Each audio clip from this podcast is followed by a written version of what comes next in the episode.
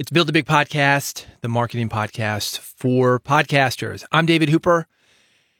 If you want to grow your podcast, if you want to make it something people care about, if you want to make more money from it, if you want it to boost your credibility and your perceived expertise, you are in the right place.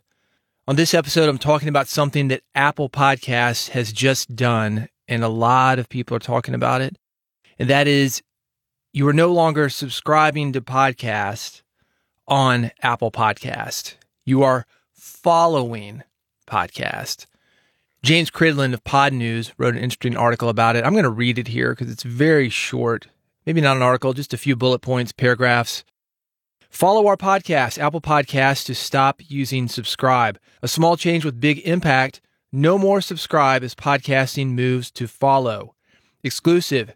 Apple Podcast will no longer use the word subscribe in a few weeks. Listeners will be invited to follow their favorite podcast instead. This seemingly small change could dramatically affect the industry.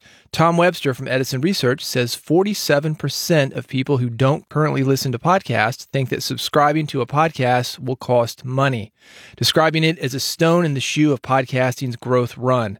He tells Podnews, Today, Apple, Spotify, and YouTube are the three most widely used services to play podcasts, and now the word subscribe means automatically download for free in exactly none of them. Podcasters will have no choice but to adapt their language accordingly or risk confusing listeners. Other podcast apps have already changed. Spotify and Audible use follow, Stitcher uses plus follow, and Amazon uses heart follow. Meanwhile, Google Podcast and Castbox use plus subscribe, and Overcast and Castro use subscribe.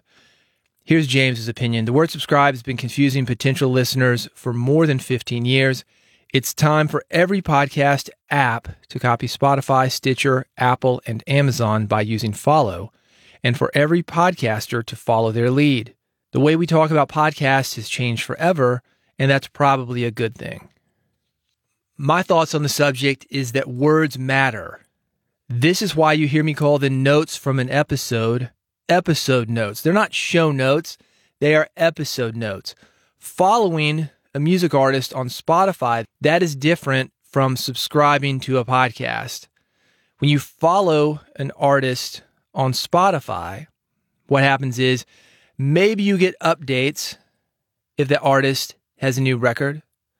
Maybe if you've got something like the Discover Weekly playlist or the new release playlist that comes out on Friday, maybe you will have one of the songs from the artist that you follow within those playlists. So if you're on Spotify, you're used to hitting that follow button. Following makes sense on Spotify. Does it make sense for a podcast app? I don't know. I don't know. Maybe it will in the future. To me, follow lacks the commitment that subscribe does. Again, I think that words are important.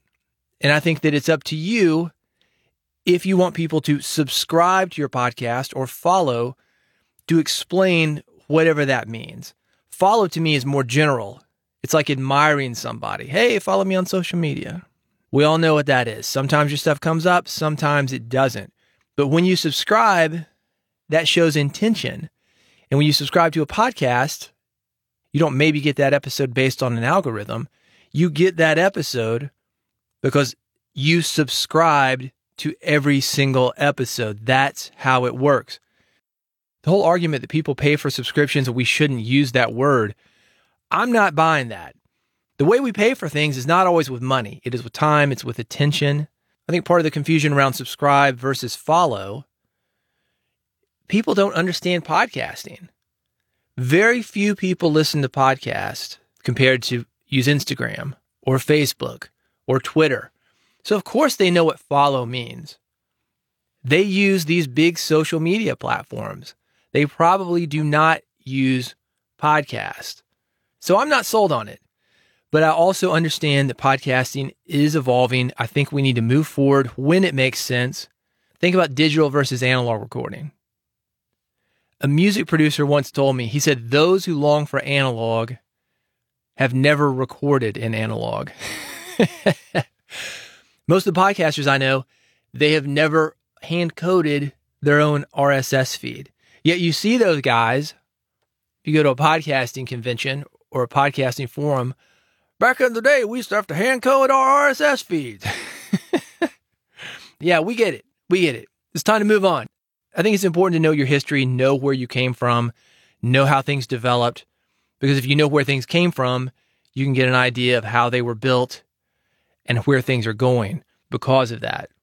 And that relates to this because subscriptions, we were subscribing to a podcast just like we were subscribing to a magazine or we were subscribing to any kind of content that was delivered to our house, said it was delivered to our phones or our computers.